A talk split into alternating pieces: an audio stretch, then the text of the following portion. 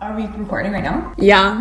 God, fun. Okay. This voice is Hannah. And this voice is Marissa. also, would probably am is are turned on by it. Hartzlerowski? Yeah. Of course. Doesn't actually No. make a ton of sense. are you doing? Are you talking to yourself? oh my god, I already hate this story. You know what? I'm okay with that. Because I just thought you could like bleed suddenly at any given moment. My erotic fanfiction isn't fucking interesting enough for you. Hello, you're listening to the Tell Us More podcast. I never asked you how your weekend was. Just a long hum, just a long drawn out hum. I don't know where that came from. Uh, my weekend was really fun. Um, except for the part where I took a nap and didn't come to the spelling bee. That part was stressful. That's okay because it was not an eventful I beat. realize, but it's also very stressful to wake up when you're supposed to be somewhere at Mhm. 6:40 to wake up at 6:40 on the floor. Wh- and you live very far away. Yeah, and I'm completely by myself in like a not sober state Right. of mind. That's totally okay.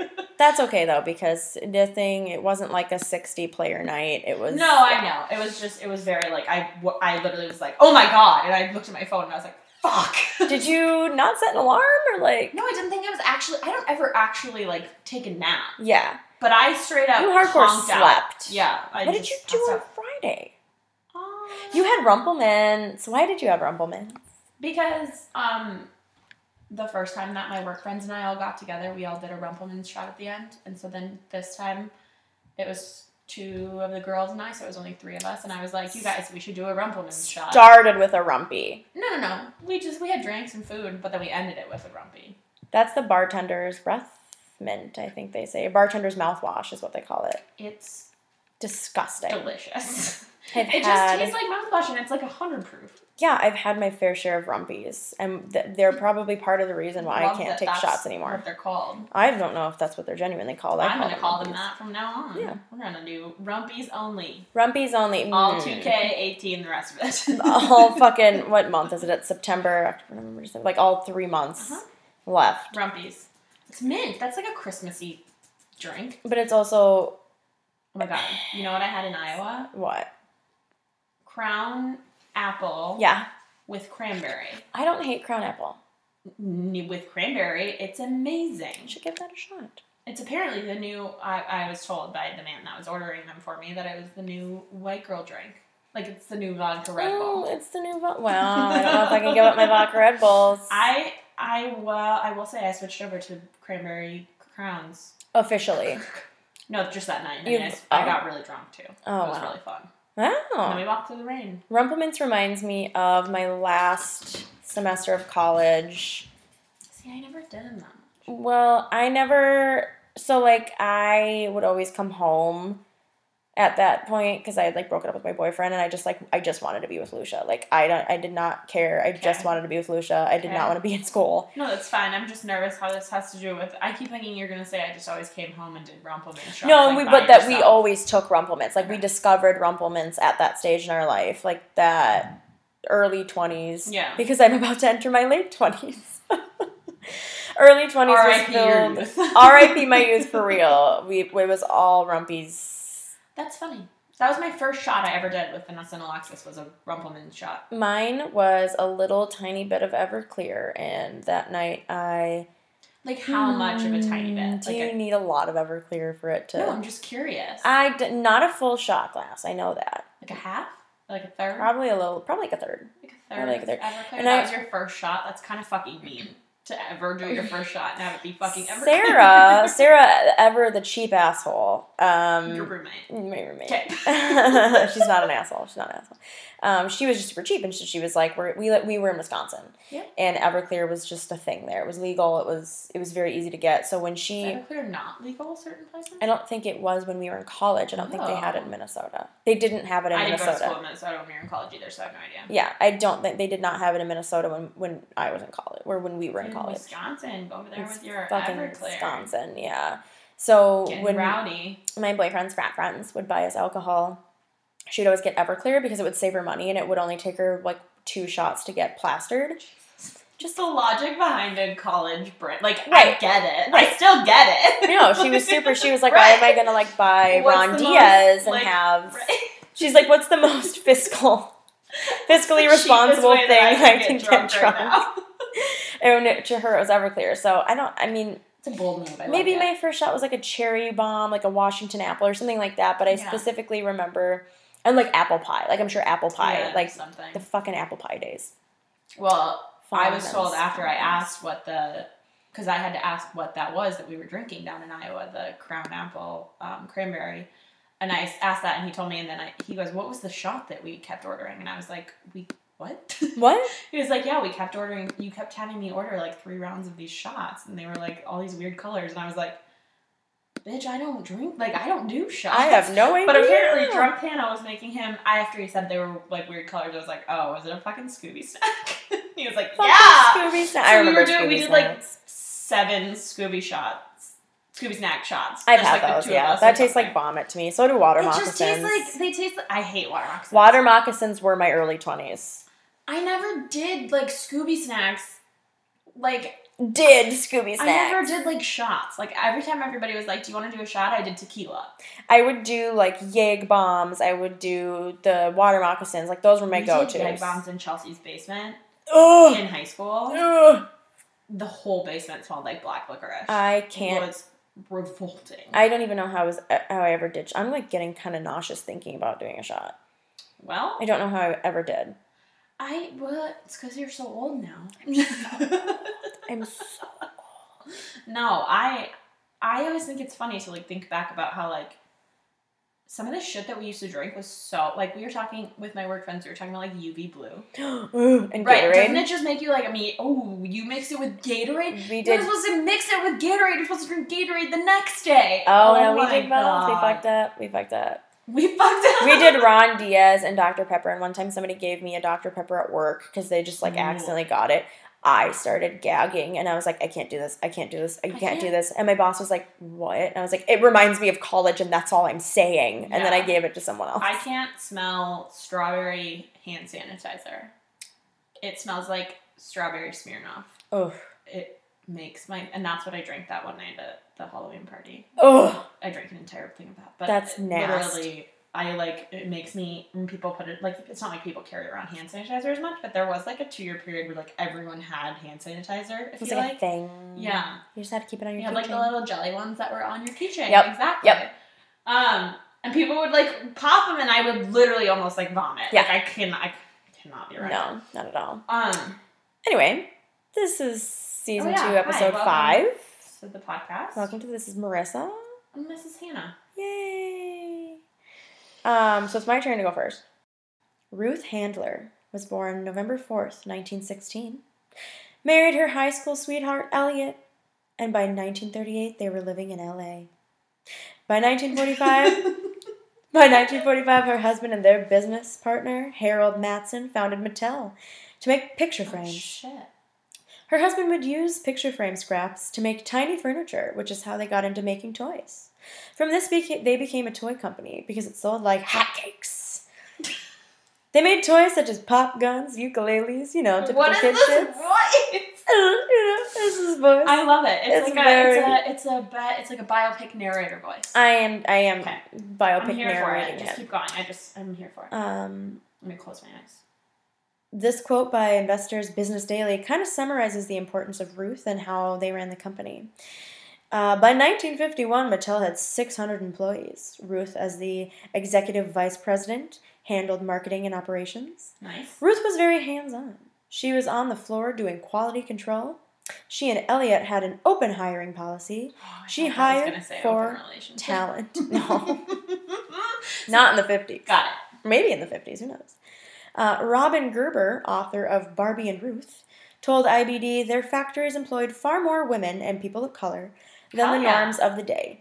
And in Hell yeah. 1951, Mattel earned the Urban League Award for non discriminatory hiring practices. Killing it. So we kill it, we kill it. Is Um, that a direct we're quote? killing from it. Yeah, we kill it, we kill it. Aragana. We kill it, we kill it. We Ruth kill Handler, it. 1951. That was her acceptance speech, We actually. call We that. kill that. I'm Ruth Handler. We call that. I'm gonna then let me call that.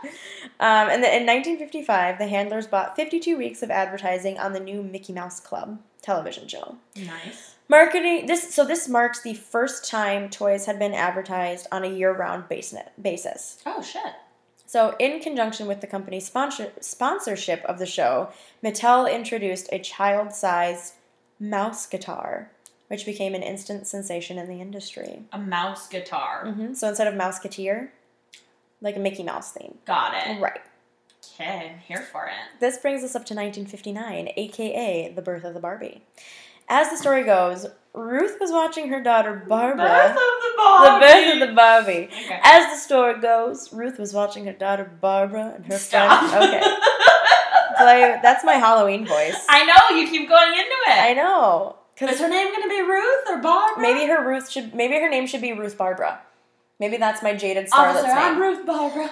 Officer, I'm Ruth Barbara. I was a cigarette girl in the casinos. yes. Oh my god. Is your husband dead? My It husband's wasn't your dead. fault. He fell down the stairs. I fell down the stairs. An owl got him. An owl. An owl knocked him over. Um, where was I? Okay. Birth of Barbie. The birth of the Barbie. So Ruth was watching her daughter Barbara and her friend play with paper dolls, and they were acting out like their futures, what they would look like. So they weren't doing like what they would do at their age. They were tending to be like teenagers and career women. And so Ruth got the idea, right, imagination. Ruth got the idea to create a doll that looked more adult like. She said, and this is a quote, she said, I believed it was important to a little girl's self esteem to play with a doll that had breasts. Important. Important. Important. Important. Uh, Ruth Handler suggested making a three dimensional doll through which little girls could act out their dreams. Um, I assume imagining themselves with careers as adults is what she why she wanted it to be like a mature looking doll, so they could like envision themselves as looking like an adult With the titties. with the titties. With them titties. With the titties. It's important that the titties be the there. titties are. s- They're very important. You know what? Some some ladies that are adults don't have titties. And herein lies the issue. And here, that's the main issue with Barbie. Um, and she named the doll Barbie after her daughter Barbara because Barbie, as we know, is a nickname for Barbara. If you didn't know, now you know. and if you didn't know, now you know. Barbie. Uh, they introduced Barbie at the 1959 New York Toy Fair, and by Christmas, it was on every little girl's wish list. Oh, And then Ken came along in good 1961. old Barbie. Good old Barbie. Ruth said, Barbie has always represented that a woman has choices. Even in her early years, Barbie did not have to settle for only being Ken's girlfriend or an inveterate shopper. She had the clothes, for example, to launch a career as a nurse, a stewardess, a nightclub Right, because singer. that's what you need. She does a is nurse. The is clothes. the clothes. Exactly what I'm. Yeah, I feel like this is coming from a very nice, like it's coming from a good Yeah. spot, but it, it is. it's going wrong. Mm, it is. She's Uh, doing her best. A nightclub s- or, or a nightclub singer. Those are her options. I believe the choices I'm Barbie sorry, wait. represents She has the clothes to be a night, a nurse, a, A- what? a stewardess and a nightclub stu- singer. the three main The professions for three women. of women. Three main professions, the trifecta. Um, Okay. I believe the choices Barbie represents helped the doll catch on initially, not just with daughters, who would one day make up the first major wave of women in management and professionals, but also with mothers. She's coming from a good. It sounds like she means well. Does, doesn't it sound heartwarming? yeah. Oh, it's gonna get pervy. Okay. Great. I Okay. call this story Ruth Handler, the dark side of Barbie. I'm scared. Is it Yeah, we're about to take a deep fucking dive. about to get dark? Like It's right now? about to get It's going dark. from mild to wild. That's like what I just read you going from mild to wild. What I just read you was the image that they wanted Barbie to have. It was a fluffed up version Okay. of the truth. See, and I was sitting here just so excited that there was so much good intention behind Barbie. I think there I think there was initially. But in reality, Corruption, Mhm. men. men ruin a lot. In reality, As the story goes, Barbie's look was inspired by a doll that Ruth saw while on a family vacation in Switzerland. Um, it was called the Build Lily doll from Germany, and I read that this was basically a racy comic book character. She was a gold digger intended for adult men. This was literally this was a sex toy in Germany. Barbie's based off of a sex toy. in Yep. Germany. hmm And What was her name? Bill Lily. it's called the Build Lily doll. Um, Yeah, no, it was genuinely like a sex toy. Love it. Um, so again, kind of like the ShamWow guy, we're not really coming up with our own ideas. We're taking things. Everything is just a stolen idea. and everything. Welcome to America. Exactly. Welcome to America. Everything's a stolen idea. Um, I, I hate it. Anyway, hate it. Um, and there's also going to be some lawsuits on this one. I'm not shocked. much like the normally. ShamWow guy. Um, and this leads us to a guy. So this is there's there's a guy named Jack Ryan. He was an employer of Mattel. He was on the design team, and he was coined the father of the Barbie. Basically, he's responsible for making her bend, and because he well he was a former missile designer turned toy maker. Which is a normal progression. Exactly. You obviously become a toy maker after you've been making missiles. Normal jobs, normal things, Normal. normal. Everything is totally Exactly. casual. Um, but he was actually super pervy and problematic. Shocking. Right. A guy that wants to make women, women's I bodies. don't know what you're talking about. Right. He was married five times. He was a cheater. He partied all the time. He was just a super gross guy. But he claims that he's the one that actually came up with the idea for Barbie and that Ruth's story was not the origin story. He claimed that. What a jackass. He came up with the idea because he didn't want girls to play with dopey looking dolls. Hmm. Clearly, you Love have to have him. a, a sex doll to play with. Um, and that she was actually named after his wife, who was also named Barbara. Which one? I was just What going to size? say, I don't know what number wife she was, but it Okay. was Barbara. Good. So this was a constant source of tension even from the beginning. Like things were fucked up from the start of Barbie. So for some reason the deal that they made with him was that they weren't going to pay him a salary. They were just going to give him 1.5% of Mattel's gross sales. And this is an important thing to re- to remember for later. Mhm. And the Toy Fair story? Yeah. Not so heartwarming. Barbie Okay. didn't go over as well as uh, people would like you to believe. Okay. Everyone was basically like, "What the fuck, Ruth? This doll is inappropriate." Mothers were like, "Why does why does it have boobs? I'm not gonna buy this for my kid." People called it pornographic, and it really didn't look much different from the Lily doll that inspired it. Okay. Like, her, and her body, obviously, Barbie's body is extremely realistic. Like, she wouldn't be able to Clearly. exist as a person. like, she's it's just unrealistic. And so she was like, "Well, fuck. Uh, how are we gonna figure this Yeah. out? Like, we have to figure out a way to advertise this and make money." So she hired this guy named Ernest Dichter, Dichter or something. He was an advertising guru.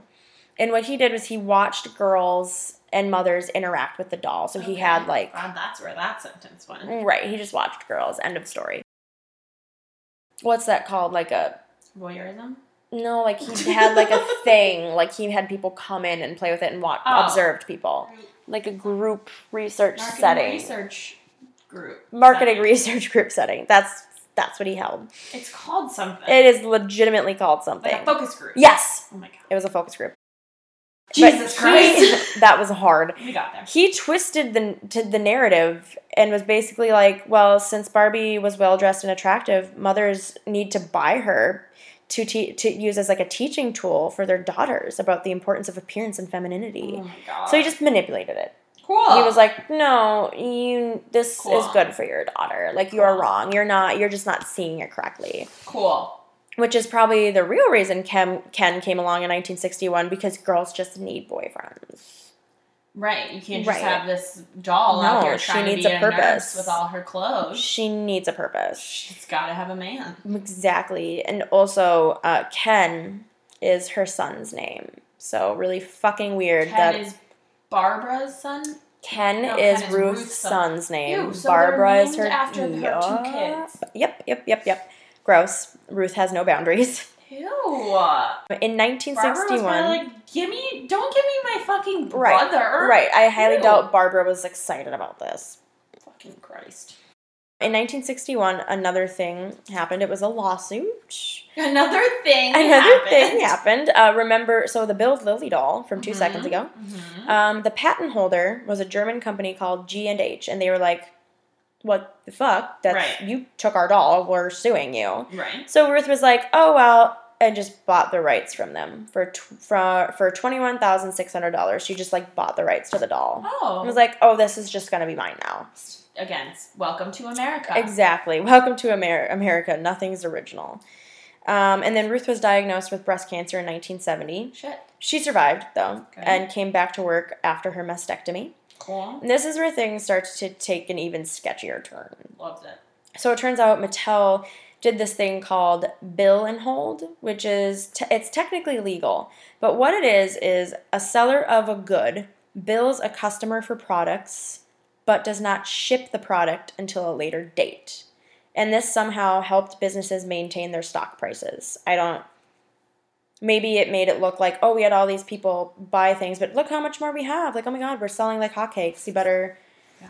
keep coming in i'm not I don't get that. but Again, all we these- don't know no, stocks. We no. don't know also, stocks. shipping. right methods, methods um and since sales. but since they did this so much what happened was they submitted false and misleading information on financial reports Great.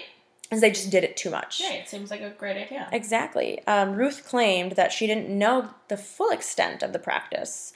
But since she was so involved and had such an eye for detail, people were like, yeah, right, Ruth. Once Like, again, it's like we know. Come on. She's like pre you're Martha. probably playing attention. to What's Exactly. happening, like Martha was. Exactly. So in 1972, shareholders filed a five, five class action lawsuits against Mattel. And then in 1974, the SEC, which is the Stock Exchange Commission, I think it stands for that. I can't remember. They're the people that watch over and make sure like the stocks are being traded ethically. Okay. Is what they are. They began investigating and then so she and Elliot left the company. Oh shit. They were like, "Bye, LOL. Bye. Oh, well, bye. Um, during this investigation, she took a different business route. She was unhappy with the implants that she had and decided that she wanted to make an implant with a more natural feel. Wait, wait, wait. She got an implant because Oh, she had a because of her- mastectomy. okay. Because of mastectomy. I just forgot the part where we were talking about her titties suddenly. right. Got it. yeah, titties. She was like, "This just doesn't like feel right. I, I need something that's Right. more natural." Cool. Oh, good so for you. exactly. So she teamed up with a sculptor named Pey- Pey- bleh, Peyton Macy, and they created Nearly Me, a reasonably priced, natural feeling line of prosthetics fitted to a women's bra size. So I think they were just stuffed bras. I Like a don't. Wonder Bra. Yeah, I think so. Oh shit. Um, and it launched in 1976 in high end department stores, and then letters of gratitude poured in, including one from Betty Ford. shit. Yeah. So This is Ruth doing this. Ruth, Ruth did this. She Yeah. left. She left Mattel, and then this is what the next, This is ven- her next business venture. venture. Exactly. Ruth could not be stopped. Um, but then on February seventeenth, nineteen seventy-eight, she was indicted on ten counts of mail fraud. Can be stopped. She can be stopped and making false statements to the SEC and federally insured banks. She was fined fifty-seven thousand and a sentence of five hundred hours of community service for five years. Uh, her probation officer assigned her to help create Foundation for People, which helped young, disadvantaged young men. Um, young, disadvantaged young men. I don't know why I have young in there twice. Because they're very young. They're super young. Uh, how- she helped them with job training. oh. Um, and then the class action lawsuit was settled for thirty million. So I think those were two different things. Jesus. Okay. Right. The the class action lawsuit and then the SEC were just two different things going against her at the time. Okay. Um, Got all the lawsuits. Ex- all the lawsuits, and there's more. In 1980, Jack Ryan, he just had enough. He claimed that Mattel was screwing him over these past 20 years and that they stole his idea and Jack Ryan's the one that made it bendable. Yeah. He's the creepy. he's the creepy pervy one and claimed that they were screwing him over and that they stole his idea, so he sued them. It was a mess. Um, he claimed the company had understated the royalty payments that they made to him by almost 24 million. So he he's claiming that he's lost out on millions because they screwed him Right. over. because And they didn't probably, pay him. They yeah, only gave actually. him 1.5% of whatever. Exactly. So they did honestly kind of screw him. I mean, is he like a millionaire? I don't know how what his net worth was. Um, but after nearly ten years of legal wrestling, Ryan and Mattel settled for ten million out of court. Okay, so he's a millionaire now. But then he had a stroke Ew. in 1989. Well, I don't feel like he's the hero of this story. Mm, Mm-hmm. no, not really. um, but also in 19, 1989, Ruth was inducted into the Toy Industry Hall of Fame. So just another Shit. I'm not stab even at sure Jack Ryan. Mm. Uh, Who the hero is? Is Ruth the hero? She No, seems like one of those anti-heroes. Yeah, she is. cool. Um, but her health was declining, and so that same year she sold Nearly Me to the Spenco Medical Company. Cool. And then in 1991, Jack Ryan commits suicide. Oh shit, Jack Ryan. And in 1990, this is sad. This this is really sad. In Oh, I like that you nineteen have to tell me to be sad. this part is pretty sad. In nineteen ninety two, her son Ken was diagnosed with AIDS. Oh, that is sad. So, but then Ruth and Elliot were like, we're going to get ahead of this. They started funding all this research for AIDS. Mhm. So that is nice. cool. Um, but then he actually ended up dying in 1994. Mm. So Ken died. The namesake of Ken. I just know. We didn't know. And I think that, so that was, I think the same year that the executive of Mattel, because remember, the, the, the handlers are not a part of Mattel anymore. Mm-hmm. Right, they don't. The executive of Mattel, Jill, I think it's pronounced Barrett, B A R A D.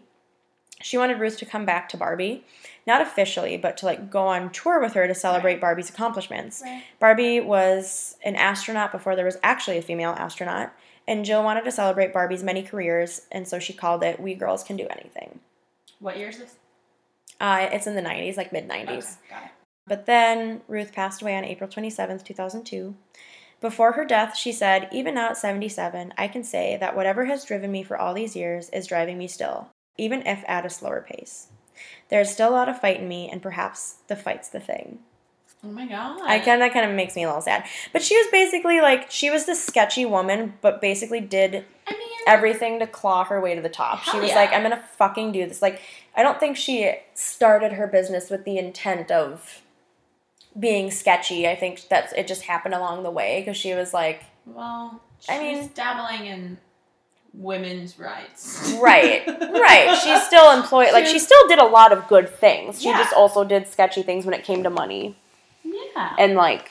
And I mean, girls can be embezzlers too. Exact. That's what we learned from Martha Right? and Ruth. Girls can be embezzlers too. Right. That's all I'm saying. Is like live your dream. Live your life. Just because you're a girl doesn't mean that you can't do You can- insider training. right, you and can lie to SEC. You can commit The point is securities that- fraud. Then you're gonna go to jail for Right. five months. she Martha went to jail, but Ruth just had to pay a fine and did 500 hours of community service. Oh, so that's if okay. you're a white woman, you might not necessarily go to jail. Oh yeah, valid. And if it is, it's a white collar jail in Virginia, and you're still Martha. Stewart. and you're still Martha Stewart. or Ruth Handler, Mm-hmm. Megan Ella's Wonder Bras. I guess my story wasn't that long. I thought it was a lot longer, but that probably because I spent a lot of time researching it because there were so many like twists and turns. She has a lot of that did not go the way that I thought it was going to. I right, liked it. exactly. I had Thank no you. idea about the bra situation. She's probably my favorite one so far. Her and the ShamWow guy were really fun to to, to dive into. I liked her. Yeah. She sounds um I don't hate her. no. I love a good anti-hero. Mhm. Someone that's like we're rooting for you, but also you're doing some sketchy shit. Exactly, because girls are allowed to be sketchy too. We girls can do anything. Yeah, live your dream and your truth and your thoughts And your goal feelings, crush. and be a goal crush. Ruth might have also had some big dick energy. Yeah, There are more. She and Martha. It sounds like she and Martha would have gotten along. Oh my god, yes. I feel like there are more women out there that exude big dick energy than men. Oh yeah, that's a whole yeah. It's just fuck yeah. Okay. Well, what do you have for me? Wilma Man Killer. Okay. Is this her given name? it actually is. So shut up. Her name was Mankiller. Wilma Man Killer. She was born on November 18th, Yeah. 1945. A in uh, the Scorpio. Hastings Indian Hospital in Toluca, Oklahoma. Tahlequah, Oklahoma. There's a lot of um H's and Q's. Oklahoma, nonetheless. She was born in Oklahoma. Oklahoma. Where the wind comes rushing through the trees or something. Something like that. Um. boop-a-doop. So she was born. That's how far we go. Boop a doop. She was Um, born. End of story. Her father was a full blooded Cherokee, and her mother was of Dutch and Irish descent. Okay. The last name Mankiller in the Cherokee language refers to a traditional Cherokee rank similar to captain or major. Okay. So, it Important. was genuinely her given name, which I enjoy. Cool. Uh, the house she lived in as a child had no electricity or plumbing. They lived in extreme poverty. The family hunted and fished and maintained a vegetable garden to feed themselves, and then they also grew peanuts and strawberries, which they sold. Mankiller went to school through fifth grade in a three room schoolhouse in the Rocky Mountains. Yes. Her family spoke both English and Cherokee at the home. The Indian Relocation Act of 1956 was a law intended to encourage Native Americans to relocate their families to urban areas and assimilate to the general population. Okay. Agents of the Bureau of Indian Affairs promised better jobs and living conditions for the family. Keyword is promised. Mm-hmm. Family chose to move to San Francisco. When they arrived, there was no promised apartment available to them. there was basically no nothing that was promised to them. Well, yeah, available. that's usually Native Americans get screwed over. Shocking. So Yeah. Um, the family moved into a squalid hotel for several weeks. That was their only option, just a gross hotel. Uh, and then they moved to Potter Oak Hill, where her father and uncle s- worked and still struggled financially. So they're living in a not great neighborhood, Yeah. essentially. not great. Uh, Mankiller and her siblings enrolled in school, but she was bullied for her surname and about her clothes and the way she spoke. She decided to run away and live with her grandmother for a few years, and then when she came back to the family, they were living in an even worse neighborhood riddled with crime, drugs, and gangs. Oh. She became super active in the San Francisco Indian Center and remained indifferent to school until, but she did graduate high school. Um, as soon as she finished high school, Mankiller found a clerical job at a finance company and moved in with her sister. That summer, at a Latin dance, she met Hector Hugo Olea de Bardi, an Ec- Ecuadorian college student from a well-to-do family. Uh, they began dating, and they found she found him sophisticated. And despite her parents' discomfort with the union, the two married in Reno, Nevada, on November thirteenth, nineteen sixty-three. Hell yeah, before my birthday. Yeah. Um, they returned to California, moved into an apartment in the Mission District, and 10 months later welcomed their daughter Felicia. They moved to a house in a nearby neighborhood and then had a second daughter, Gina. Um, bop, bop, bop, bop, bop. Mankiller was busy raising their daughters while Ole- Olea continued his schooling in San Francisco. Um, sh- he saw his role as the family's provider, leaving his wife at home to bring up the children. But Mankiller was restless and returned to Hell school. yeah. Um, enrolling in classes at Skyline Junior College for the first time, she enjoyed school and took only courses which interested her. So she was like, Right, fuck I yeah. don't want to sit at home and be your housewife. I hate that archaic concept of a woman having to sit at home. Like a man can still provide, but you shouldn't expect your woman to stay at home and raise the kids and be a housewife just because you're a man and she's a woman. No, sweetie, this is a partnership. No one is arguing with you, Marissa. I mm, I have some friends that um, would think Mm. otherwise that I will constantly berate them for. But anyway, women, you do not have to stay at home and be a housewife and a mother. You can still be good to your husband and not be controlled. That's the moral of the story. yeah, that's the end of my story. That was Wilma Mankiller. she went to college and said, "I'm going to do what I want." Literally. Uh, no, so in 1964, a group of Red Power activists occupied Alcatraz for a few hours. Um, in the na- late 1960s, a group of students from the University of California, along with students from San Francisco State, began protesting the Vietnam War in favor of civil rights for ethnic minorities and women. 1969, Mankiller became deeply inspired by a group of young protesters fighting for Native American rights. They had taken control of Alca- Alcatraz, the famous abandoned prison, to bring attention to the government's mistreatment of Native Americans. Oh, it was a symbol. Yeah. Prior to the November takeover of the island, she had not been involved in the American Indian movement or the Union Bay Council. She began to meet with other Native Americans who had participated at the Indian Center, becoming active in groups supporting the occupation. While she did visit Alcatraz, most of her work focused on fundraising and support, gathering supplies of blankets, food, and water for those out on the island. So this was a long, ongoing thing. She was the one that was out there, like helping make sure they have all the supplies they need, and she went to visit them a couple times, but like wasn't. They're like, actually "We're going to do on it." this thing. We're going to get your attention." Yes. So then she's quoted as saying, uh, It was on Alcatraz where at long last some Native Americans, including me, truly began to regain our balance. Yeah. So I liked that quote. Soon after the occupation began, Charlie Mankiller was diagnosed with kidney disease. That was her father, was diagnosed Okay. with kidney disease. So, in between her activism, school, and family obligations, she spent as much time with him as she was able to. The occupation lasted 19 months, and during that time, Mankiller learned organizational skills and how to do paralegal research. She'd been encouraged by other activists to continue her studies and began, began planning a career. Yeah. So, we love a career. Right. She's like finding her niche in this basically like human rights, Native American rights campaigning. On her father's upon her father's death in 1971, the Mankiller family returned to Oklahoma for his burial. And then when she was trans or when she returned to California, she transferred to San Francisco State University and began to focus classes on social welfare. Against her husband's wishes, Yeah. Go against She- the grain, baby. bought her own car and began to seek independence, taking her daughters to Native American events along the West Coast. On her travels, she met members of the Pitt River Tribe in Northern California and joined their campaign for compensation with the Indian Claims Commission and Pacific Gas and Electric Company for lands illegally taken from the tribe during the California Gold Rush.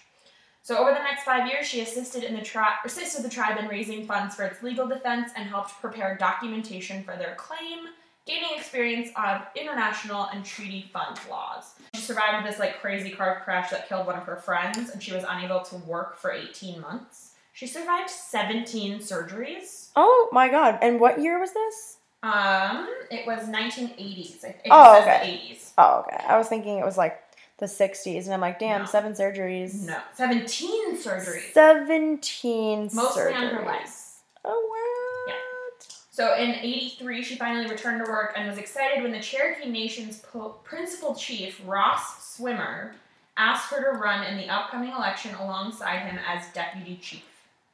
So in the 1985, in 1985, Mankiller landed the position of principal chief, the first woman with that title. So Yeah. she's the first woman chief of the Cherokee tribe. Fuck yes, queen. Um, she used her platform to help her tribe in many ways. One of her primary goals was to empower her people to achieve new levels of self sufficiency. She helped get cleaner water, created a job center, improved adult literacy, created summer programs for kids, and increased the number of health clinics on the nation's land. Um, she's also very concerned with women's rights Fuck yeah. obviously. She worked as, in mentoring programs to help strengthen Native American girls' self esteem. She has quoted Western movies always seem to show Indian women washing clothes at the creek and the men with a tomahawk or spear in their hands adorned with lots of feathers. Many think that we're either visionaries, noble savages, or squaw drudges or tragic alcoholics. We're very rarely depicted as real people. So she was like passionate about combating that harmful, negative Right, stereotype. yeah. Obviously. So I have this book. Oh, I found Wilma Mankiller in this book. Fight Like a Girl. Oh, I've heard that book. Yep, yep, yep. Yeah, so this book's called Fight Like a Girl 50 Feminists Who Changed the World. It says that she proved to be one of the most effective leaders her tribe has ever seen. She did it all while battling lame, pre- like that it literally says, battling lame preconceptions about women's ability to lead. And she apparently did it while battling severe health issues. She had kidney failure, to Oh. multiple bouts of cancer, to grave neuromuscular condition. She's like, nothing's gonna stop me. Not a man, not my body. The next sentence says she was a diehard optimist, even in the face of terrible luck and tragedy. So Hmm. it's this is another quote from her. I really like getting the quotes from the people because I feel like it's like it's in their own words. Right. She said, "How can I be anything but positive when I come from a tenacious, resilient people who keep me moving forward with an eye toward the future, even after an enduring unspeakable hardship." How can I not be positive when I have lived longer than I have ever dreamed possible and my life plays out in a supportive community of extended family and friends? There is so much to be thankful for. Some quotes of hers are that she's run into more discrimination as a woman than as an Indian. Suddenly, you hear young Cherokee, Cherokee girls talking about becoming leaders, and in Cherokee families, there's so much more encouragement of girls, which I love. Yes. Uh, and then she said, prior to my election, young Cherokee girls would have never thought that they might grow up and become the chief. So then, cool little facts. 2010, after Mankiller died, President Barack Obama released a moving statement about her saying, She served as an inspiration to women in Indian country and across America. Her legacy will continue to encourage and motivate all who carry on her work. So, and then there was one oh, she got the Presidential Medal, Medal of Freedom for her activism and work leading the Cherokee Nation. Posthumously or before she died? It says 1998. Oh, okay. So it's before she, she got yeah, the- yeah, yeah, yeah, because she died in 2010. So that's Wilma Mankiller. Fuck yes, Who woman. I just happened to find in this little book, Fight Like a Girl. and it has like these illustrations of them. I, feel love like she it. was I've so heard of cute. that book before, yeah. It's a Um, great book. It's by Laura Barcella. I think is hi, Barcella. Barcella. something. Laura. wrote Laura. it. Laura. Laura B. Laura B. wrote it. And I might do more from this because it's literally just Just a bunch of badass women making a Yeah, difference. Fuck basically. yes. I do have to say, so my friend KJ from Trivia, she is native. yes. And she told me that Sephora is starting to sell like saging kits. Don't buy them from Sephora. That is a Seph- white company. Sephora is trying to sell like Sephora brand. Yep. Um, sage saging kits. So don't buy them. That is a white company making money off of Native American practices. Um, if you want to buy sage and get into saging, please buy it from a Native American owned like store. So not even Whole Foods. Like I was like, I bought it from Whole Foods, and she was like, that. She was like, just like buy it from somewhere else. Such a white girl. I bought it from Whole No, I know. I Foods. felt so bad because I didn't. I didn't even know. And Right. she was like, she was like, even Eye of the Horus metaphysical is a good place to buy it from. Just don't buy it from this white corporation that's going to benefit like Just- off of Native American culture and just sell it as like a trendy like kit. Like, oh, this is like a fun thing to do. It's actually like a really important reli- part of religious Right. It's ceremonies like a- in Native it's like American a- culture. And I use It's it. not something you just like do. Like d- that's r- that Right. is very bothersome. I'm like, It's I not know. a face mask. Exactly. That's and that's why it's like super problematic because they're treating it like a trend, whereas this is like a huge important part of a Native American culture, and it has been since the dawn of time. So if you want to get into saging, that's fine. Just do it from like buy it from a Read Native. about it and don't, like figure out why you want to do it. Like Yeah. learn about what you think you're doing Right. Exactly. before you just like do things. Exactly. And I've done it before, and I have done my research because I do Yeah. believe Right. and that sort of stuff. And so just you know, if you want to look into Native American culture, don't treat it as a trend. Be like respectful about it and don't buy shit. I love Sephora, but don't buy things that benefit off of other people's culture and treat it like a trend that you came up with and it's like this fun cool thing that you're doing. It's Agreed. super disrespectful. So, no shade, no tea, but all the shade, all the tea. Yeah, Wilma Mankiller does not want you to buy fucking She doesn't Sephora want shit. that. She wants you to support Native American culture in a positive way and not use it as a trend. Yeah. First And learn female about it. chief of the Cherokee Nation. Fuck yes. I didn't even know that that was a thing. I didn't know there Me were any female chiefs of the Cherokee Nation. I didn't know that it was even a, a thing to not be a, a female. yeah, I mean, chief. I didn't know anything right. about I it. knew nothing about it, and now I'm happy that. It, so, Oh, yeah, what a beautiful story. there you go. That was Wilma and um, Ruth Handler, Wilma and Ruth, Wilma and Ruth, the classics. women that take fucking charge of their own destiny, and s- some of them better than others, uh, but nonetheless powerful women. I'd say for better or worse, they're both powerful women. All right, That's the end. that wraps up season two, episode five. Bye. episode. Bye. Bye. Is that funny? That's funny. Okay.